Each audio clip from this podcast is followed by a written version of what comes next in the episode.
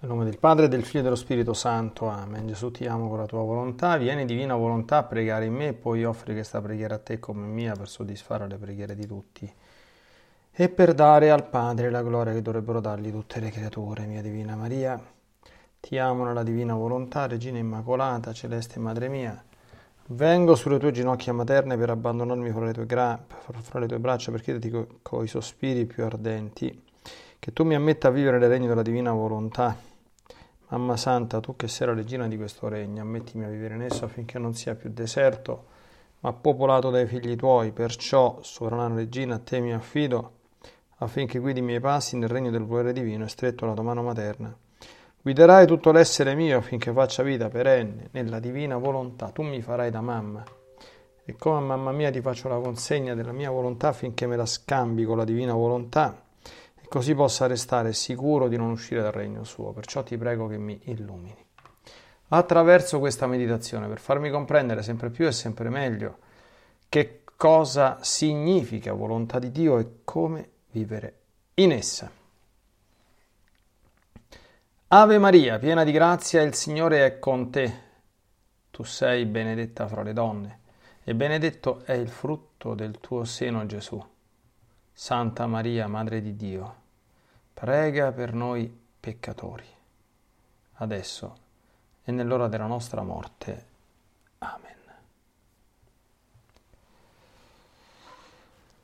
Dal Libro di Cielo, volume 29, 26 ottobre 1931.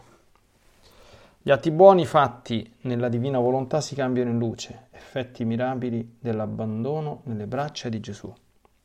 Chi si fa dominare dalla divina volontà diventa popolo del suo regno.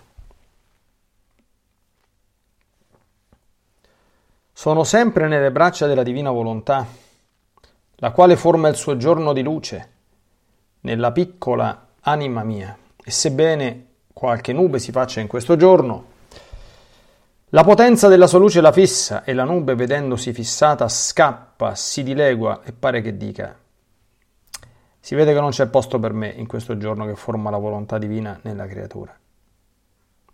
Ed essa pare che lei risponda, dove ci sono io? Certo, non vi è posto per nessuna, perché della creatura voglio farne un solo atto di mia volontà, la quale non ammette alcunché che a me non appartiene.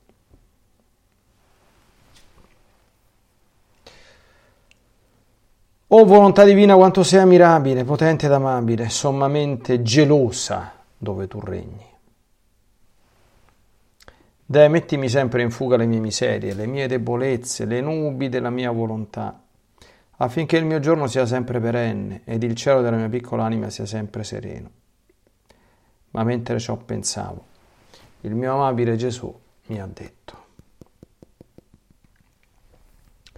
Figlia mia, il bene è luce e se questo bene si fa nella mia divina volontà, si formano tanti raggi per quanti atti buoni si fanno ed il mio fiat fissa questi raggi di luce nella circonferenza della sua luce eterna. Sicché questi atti prendono posto negli atti nostri e fanno doppio ufficio di lode, di adorazione, di amore perenne verso la nostra maestà adorabile e di difesa, di misericordia, di aiuto, di luce verso l'umano genere, a seconda delle circostanze in cui si trovi.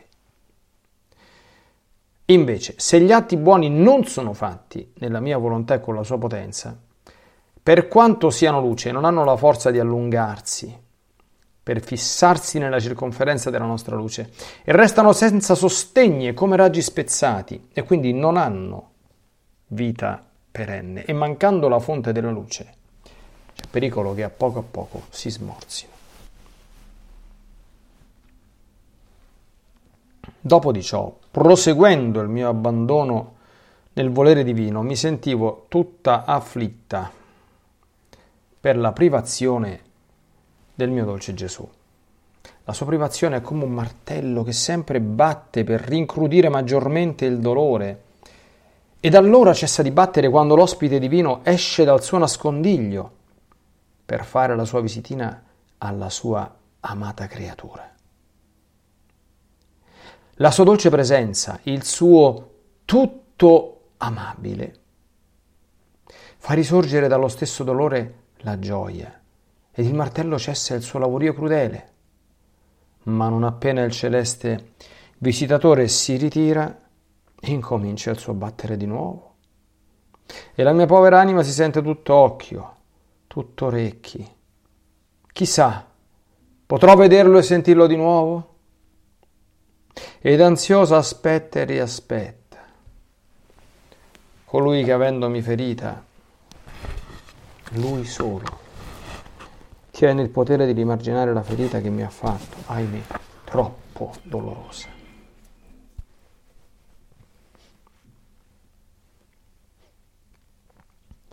Ma mentre sfogavo il mio dolore, il mio dolce Gesù è ritornato ed abbracciando la povera anima mia mi ha detto, figlia, sono qui, abbandonati nelle mie braccia e riposati in me.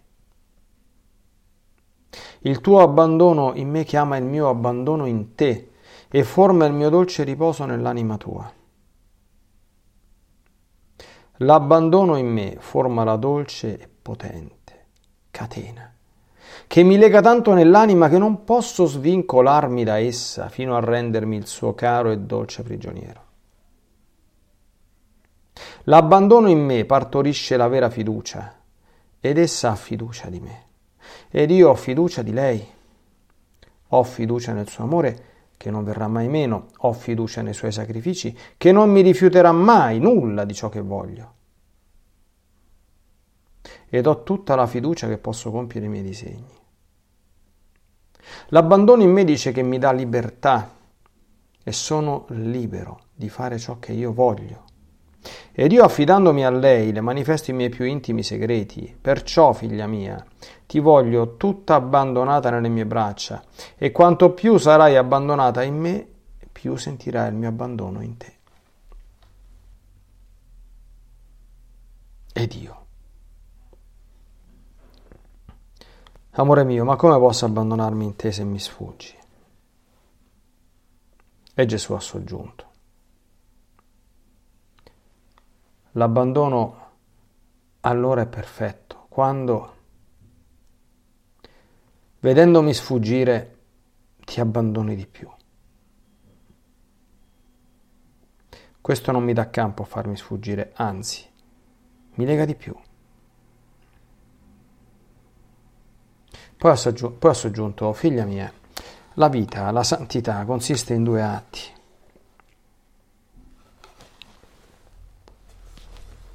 Dio a dare la sua volontà e la creatura a riceverla. E la creatura, dopo che ha formata la vita in sé di quell'atto di volontà divina che ha ricevuto, ridarlo di nuovo come atto di sua volontà, per riceverla di nuovo, e dare e ricevere, e ricevere e dare, in questo sta tutto. Dio non potrebbe dare di più del suo atto continuato della sua volontà alla creatura e la creatura non potrebbe dare di più a Dio per quanto a creatura è possibile, ossia la sua volontà divina ricevuta in essa come formazione di vita divina. In questo modo di dare e di ricevere, di ricevere e dare, il mio fiat divino prende il dominio e vi forma il suo regno. E tutto l'interno della creatura forma come il popolo del regno della divina volontà L'intelligenza, popolo fedele che si gloria di essere diretta dal sovrano comandante del fiat divino. E la folla dei pensieri che si stringono intorno ed ambiscono di conoscere sempre di più e di amare il gran re che vi siede come in trono nel centro dell'intelligenza della creatura. I desideri, gli affetti palpiti che si sprigionano dal cuore aumentano il numero al popolo del mio regno ed oh come si affollano intorno al suo trono. Stanno tutti attenti per ricevere gli ordini divini e metterci anche la vita per eseguirli. Che popolo ubbidiente, ordinato è il popolo del regno del mio fiat. Non ci sono contese, non dispiaceri, ma tutta questa folla di popolo, dell'interno di questa fortunata creatura, vogliono una sola cosa e come esercito agguerrito si mettono nelle fortezze del regno del mio divino volere. onde quando l'interno della creatura diventa tutto popolo mio, sbuca fuori dall'interno ed aumenta il popolo delle parole, il popolo delle opere, il popolo dei passi. Si può dire che ciascun atto che forma questo celeste popolo contiene la parola d'ordine, scritta a caratteri d'oro, volontà di Dio. E quando questa folla di popolo si muove perché ciascuno eserciti il suo ufficio, mette davanti la bandiera col motto Fiat, seguita dalle parole scritte di viva luce. Noi apparteniamo al gran re del Fiat Supremo. Vedi dunque, ogni creatura che si fa dominare dal mio volere forma un popolo per il regno di Dio. Semper Deo gratias e benedetta la divina volontà. Fiat.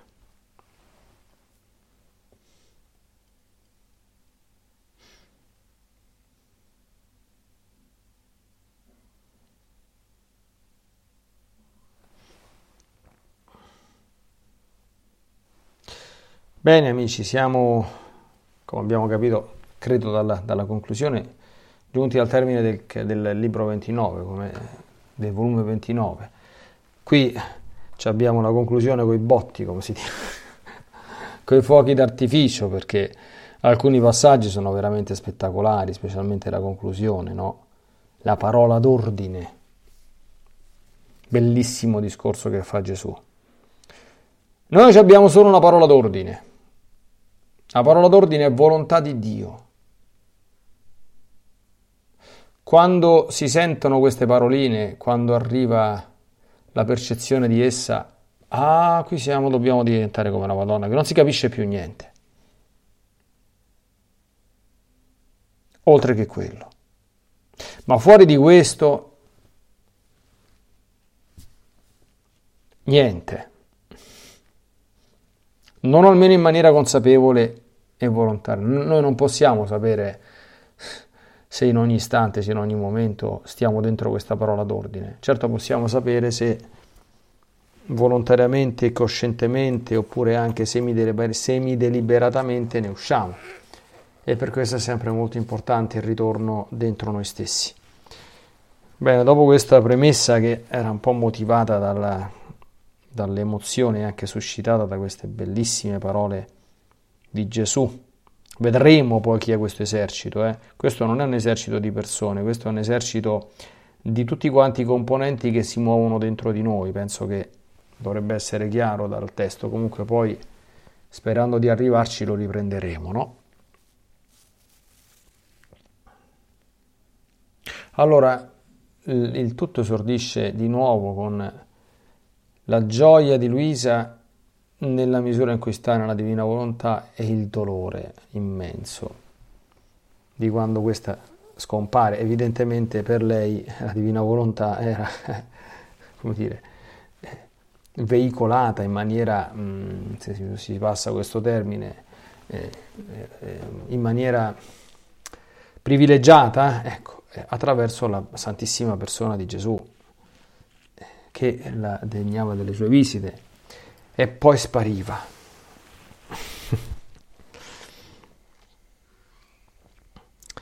Dice una cosa molto bella, dove ci sono io non c'è posto per nessuno.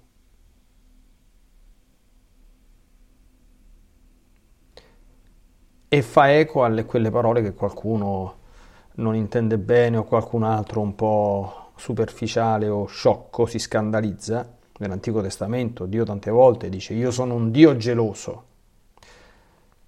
Ma la gelosia divina non è una miseria o un peccato in certi casi come la gelosia umana. La gelosia umana vuole trattenere qualcuno per sé e guai a chi gli si avvicina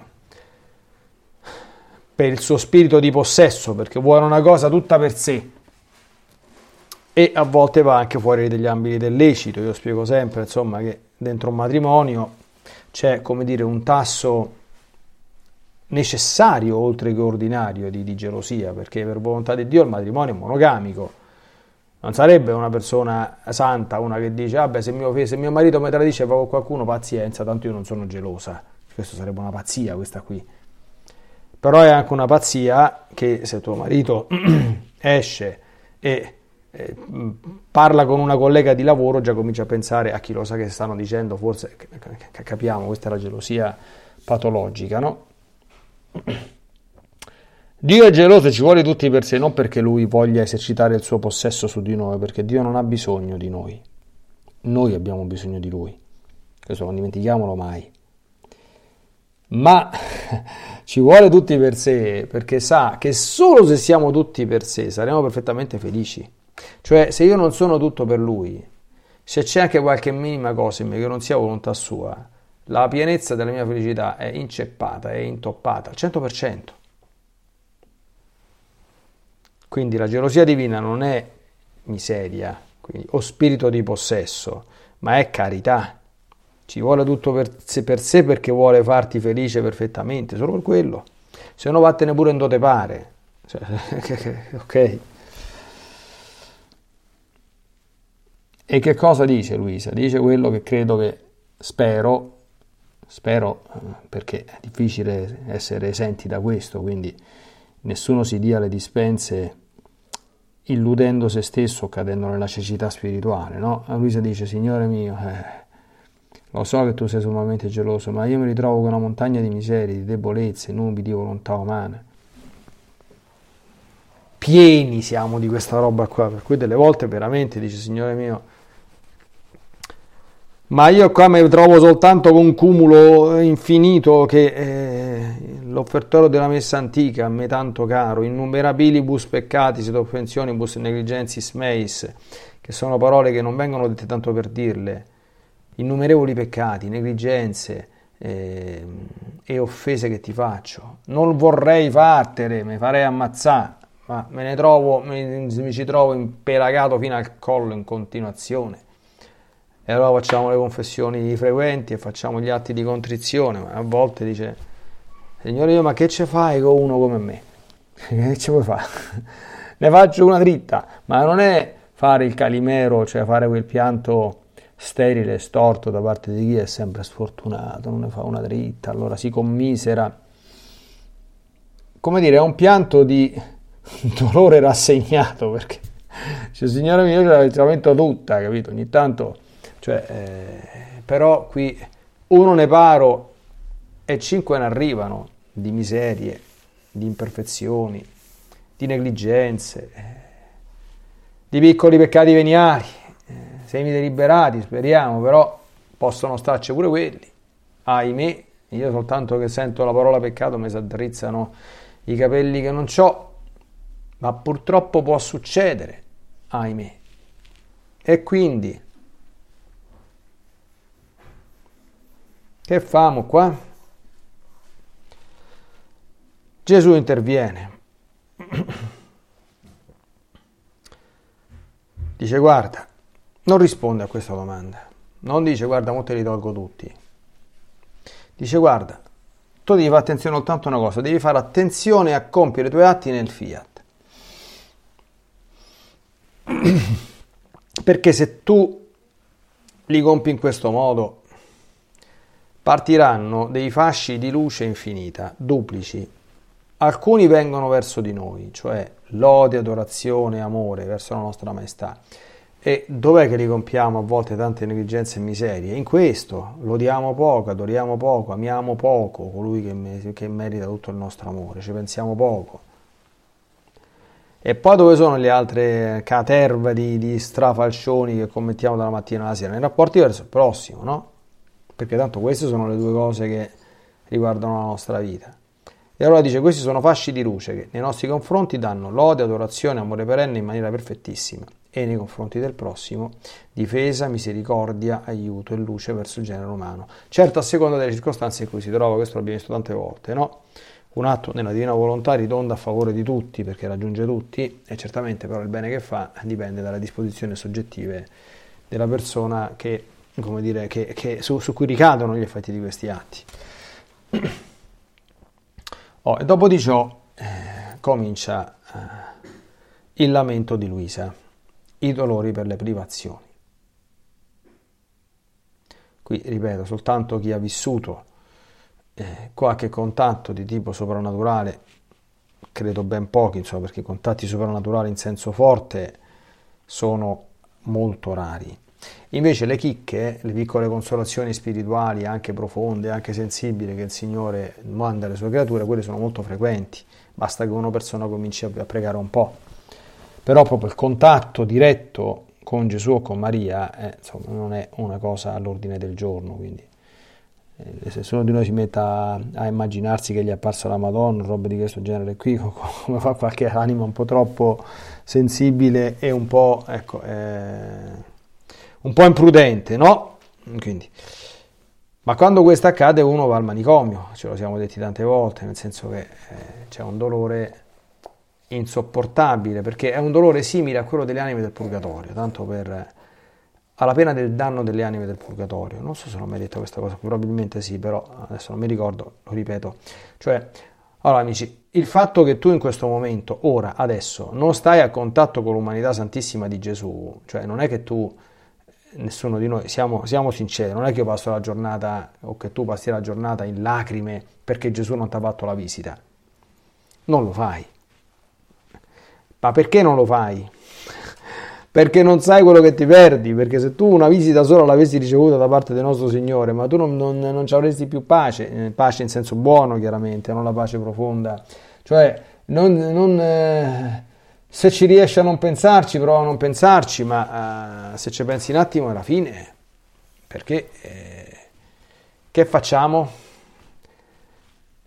Cioè, attraverso quella sola visita tu avresti la percezione, attenzione che non è il paradiso, però insomma eh, il contatto con Gesù, con l'umanità santissima di Gesù, chi vede la Madonna, insomma, non è il paradiso, certamente, il paradiso è più grande di questo è però un bel anticipo del paradiso sulla terra di cui si parla tanto negli scritti, è un bel anticipo. E come tutte quante le cose, se uno la, la, la gusta, che è una cosa così bella, poi non ne può fare a meno. E, e quindi eh, questo dolore è un dolore che va offerto, questo qui. Cioè, io personalmente mi sono fatto un po' l'idea, mi sbaglierò, perché eh, per carità non sono cose che, eh, su cui è facile farsi un, eh, un'idea adeguata, no? Ma io credo che il nostro Signore a volte quando fa qualche manifestazione straordinaria, soprannaturale, credo che lo faccia anche per, mh, mm, per ricevere l'offerta del dolore che il destinatario di tanto dono ha quando, eh, gli, quando viene privato di questo e che ripara sicuramente che, che, che abbia questa potenza di, di, riparazione è sicuro e le tante indifferenze, no? C'è gente che non se lo fila per niente al nostro Signore. E quindi ci sarà qualcuno che dovrà piangere se Lui non c'è, anche per quelli che non se lo filano per niente. No? Quindi questo è sicuramente un, sicuramente, mia opinione soggettiva, diciamo probabilmente un effetto accidentale delle manifestazioni straordinarie da parte di Gesù o della Madonna in questa vita. Ecco perché i maestri di spirito dicono che non bisogna mai chiederle queste cose. Non chiederle prima perché è mancanza di umiltà, perché io non devo assolutamente pensare che Gesù Cristo e la Madonna appaiono a un povero peccatore come me, per nessun motivo, d'accordo? Nessuno. Già è un miracolo se non andiamo all'inferno, questo è sempre quello che dobbiamo pensare, se posso permettermi di dare un consiglio. Secondo, perché grandi grazie chiamano grandi croci, cioè eh, ti arriva una grazia del genere, eh, il nostro Signore a chi molto fu dato, molto sarà chiesto. Sei capace poi tu di portarti il carico delle croci che il nostro Signore ti, darà, ti chiederà e te le può chiedere, perché ha dato una grazia talmente grande che te la può chiedere. Terzo, sei capace di sopportare i momenti di privazione temporanei oppure fino alla, fino alla morte.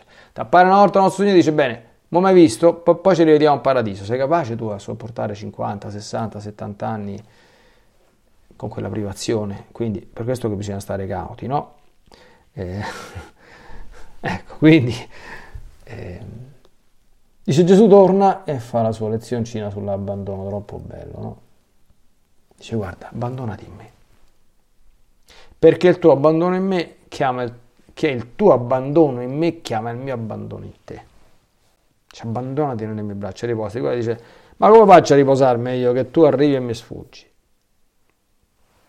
Dice, guarda che l'abbandono partorisce la vera fiducia.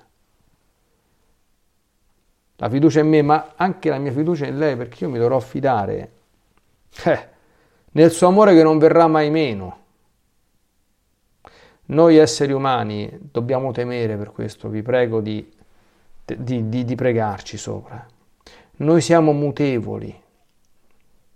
Noi oggi stiamo ascoltando la meditazione sulla Divina Volontà, se, se, se il diavolo c'è qualche sgambetto, succede qualche guaio, noi potremmo ritrovarci, Dio non voglia, tra qualche tempo senza amore per il Signore, senza fiducia in Lui. E quindi lasciando il nostro Signore che ci guarda e dice il suo amore è venuto meno, non mi ama più.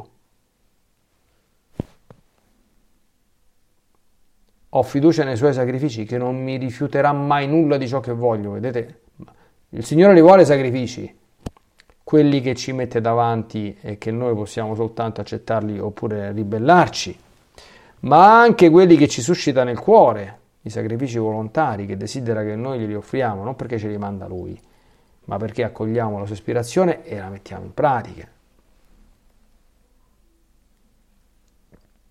E infine ho tutta la fiducia che posso compiere i miei disegni. Può fidarsi di noi, nostro Signore.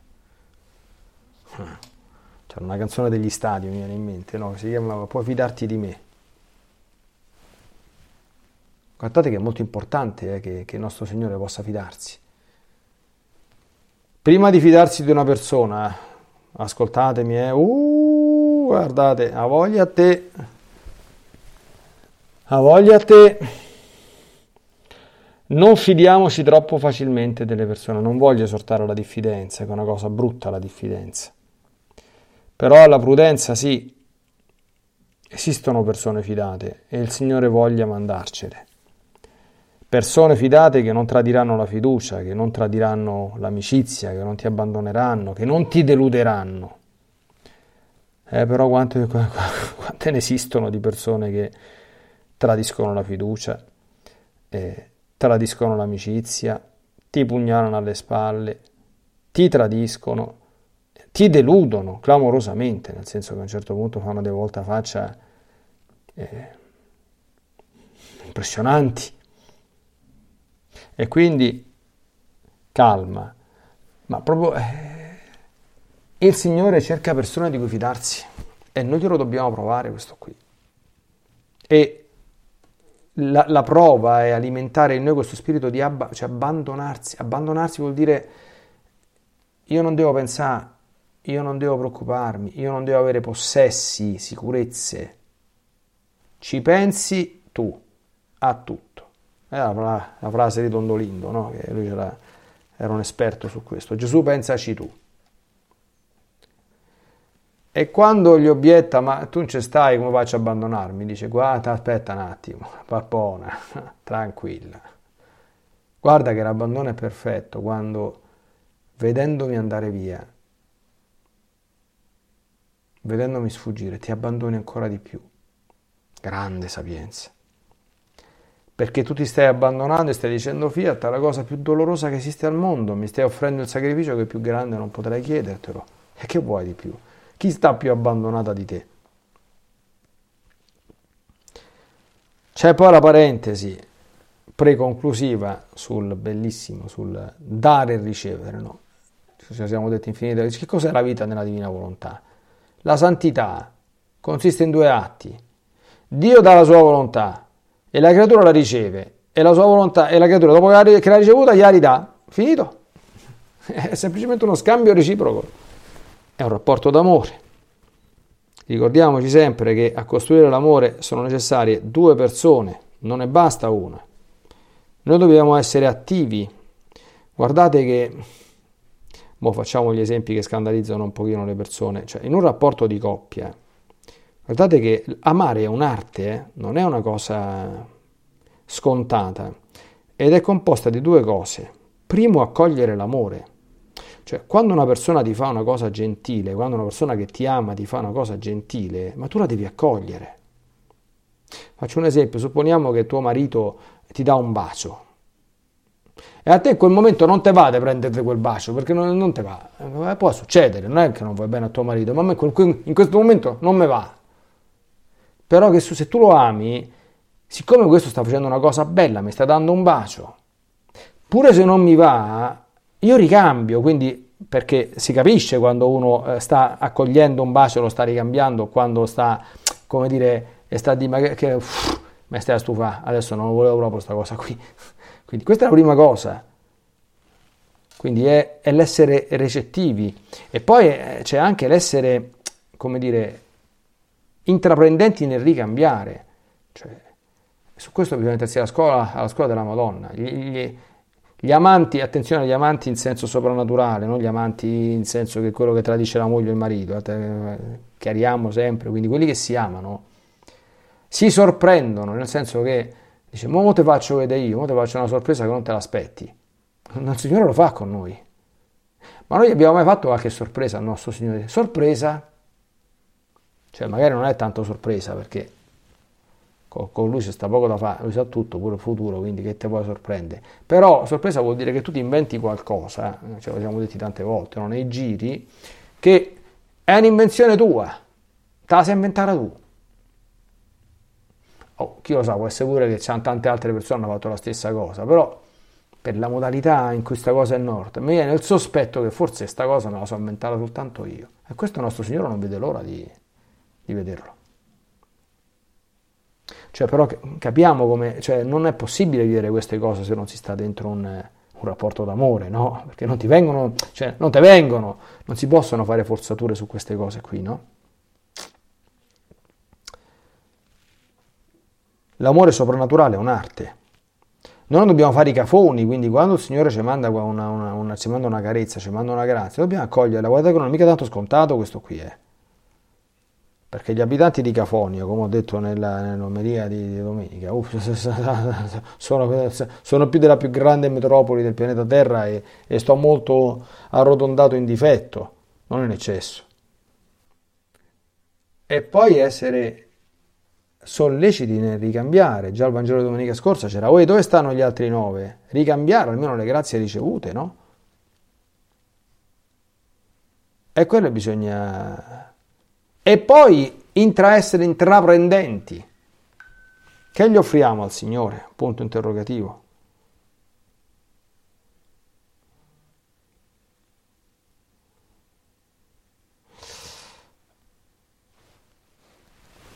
Ultimissima cosa. Ma c'è pochissimo tempo, eh, ci picchia, vabbè, facciamo presto. Dicevo, chi era quella, quel, que, quell'esercito che si mette a fare la santa battaglia, agguerrito nelle fortezze del regno del, mio volere divino? Del linguaggio militare che usa anche Gesù. No? C'è qualcuno che pensa che il linguaggio militare, ma, linguaggio, ma che sono queste cose? Lasciamo perdere le guerre, le cose, facciamo la pace, facciamo. Ma il linguaggio militare è, è, è usato, cioè non, negli scritti di, di Risa non ci stanno i linguaggi militari, ci sta la pace, ci stanno tutte le cose tranquille. Dove sta scritto questo? Sta scritto qui, sta scritto. Tutta questa folla di popolo all'interno di questa fortunata creatura vogliono una sola cosa e come esercito agguerrito si mettono nelle fortezze del regno del mio volere divino. Gesù l'ha spiegato quando comincia anzitutto a convogliare l'intelligenza verso la divina volontà. Qui ci dovrei fare un'altra meditazione. Non è escluso che domani la, la prendo la, e la riprendo. L'intelligenza, dove la divina volontà vuole, vuole sedere come un trono, dove comanda lei. Che significa? Significa che la mia intelligenza è soggetta a quella divina. E significa che io se capisco che una cosa la vuole il Padre Eterno la faccio a qualunque costo. E se qualcuno mi dice di fare il contrario, io non lo faccio se sono certo che volontà divina è un'altra. Manco morto. E poi la folla dei pensieri, e poi i desideri, gli affetti, i palpiti. Questo è l'esercito, cioè tutta la, come dire, tutte le risorse, tutte quante le energie che sono innumerevoli che noi abbiamo in noi, abbiamo risorse intellettive, risorse di volontà, risorse di memoria, risorse di desideri, risorse di affetti, risorse di passioni, di palpiti, di, di energie fisiche anche, no? Per fare certe penitenze ci vuole pure, eh, dire, una struttura eh, fisica adeguata. Lo capiamo. Pure a fare il digiuno c'è una struttura fisica adeguata. Perché se tu stai male che, che interaggi in piedi non lo fa il digiuno. Quindi, t- tanto per dirne uno, il gesto ascetico, diciamo così, più, più, più, più comune, più accessibile a tutti. No?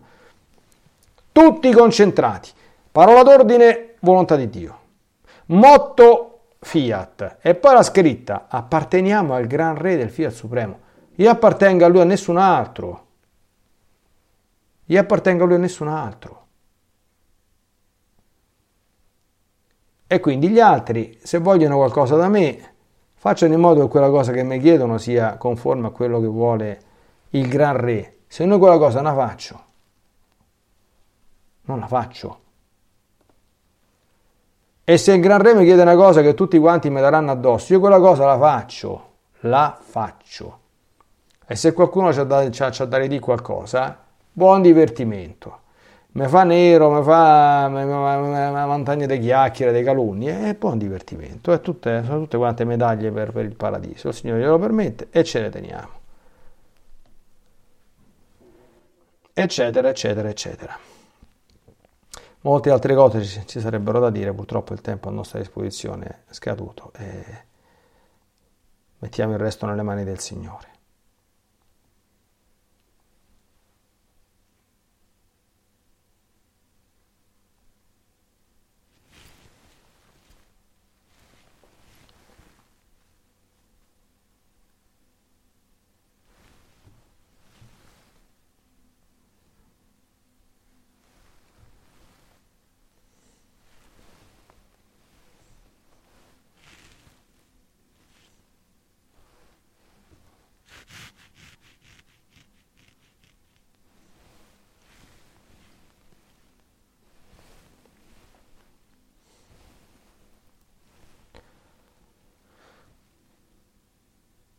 Grandissimo grazie, come sempre, a te, Signore Gesù, non soltanto per quello che ci hai donato oggi, ma anche perché ci hai guidato ecco, al termine di questo ventinovesimo volume. Sono tanti 29 volumi, me dati.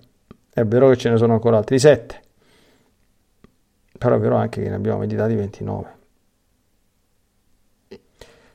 Nella speranza che tutto questo, questa marea insomma, di, di conoscenze, di sollecitazioni, di informazioni abbiano già lavorato e scavato nella nostra anima anche al di là di ciò che noi percepiamo in maniera cosciente per sintonizzarci, stanziarci ecco, dentro il mare santo, l'oceano benedetto della tua volontà. Noi evidentemente ce lo auguriamo con tutto il cuore chiedendogli di crescere sempre di più nel mondo del santo volere divino. Nella divina volontà, nel nome del Padre, del Figlio e dello Spirito Santo. Amen. Ti benedico per aiutarti, ti benedico per difenderti, ti benedico per perdonarti, ti benedico per liberarti da ogni male, ti benedico per consolarti, ti benedico per farti santo, ti benedico dunque. Nella divina volontà, nel nome del Padre, del Figlio e dello Spirito Santo. Amen. Fiat Ave Maria. With the Lucky Land slots, you can get lucky just about anywhere. This is your captain speaking. Uh, we've got clear runway and the weather's fine, but we're just going to circle up here a while and uh, get lucky. No, no, nothing like that. It's just these cash prizes add up quick. So I suggest you sit back, keep your tray table upright, and start getting lucky. Play for free at LuckyLandSlots.com. Are you feeling lucky? No purchase necessary. Void where prohibited by law. 18 plus terms and conditions apply. See website for details.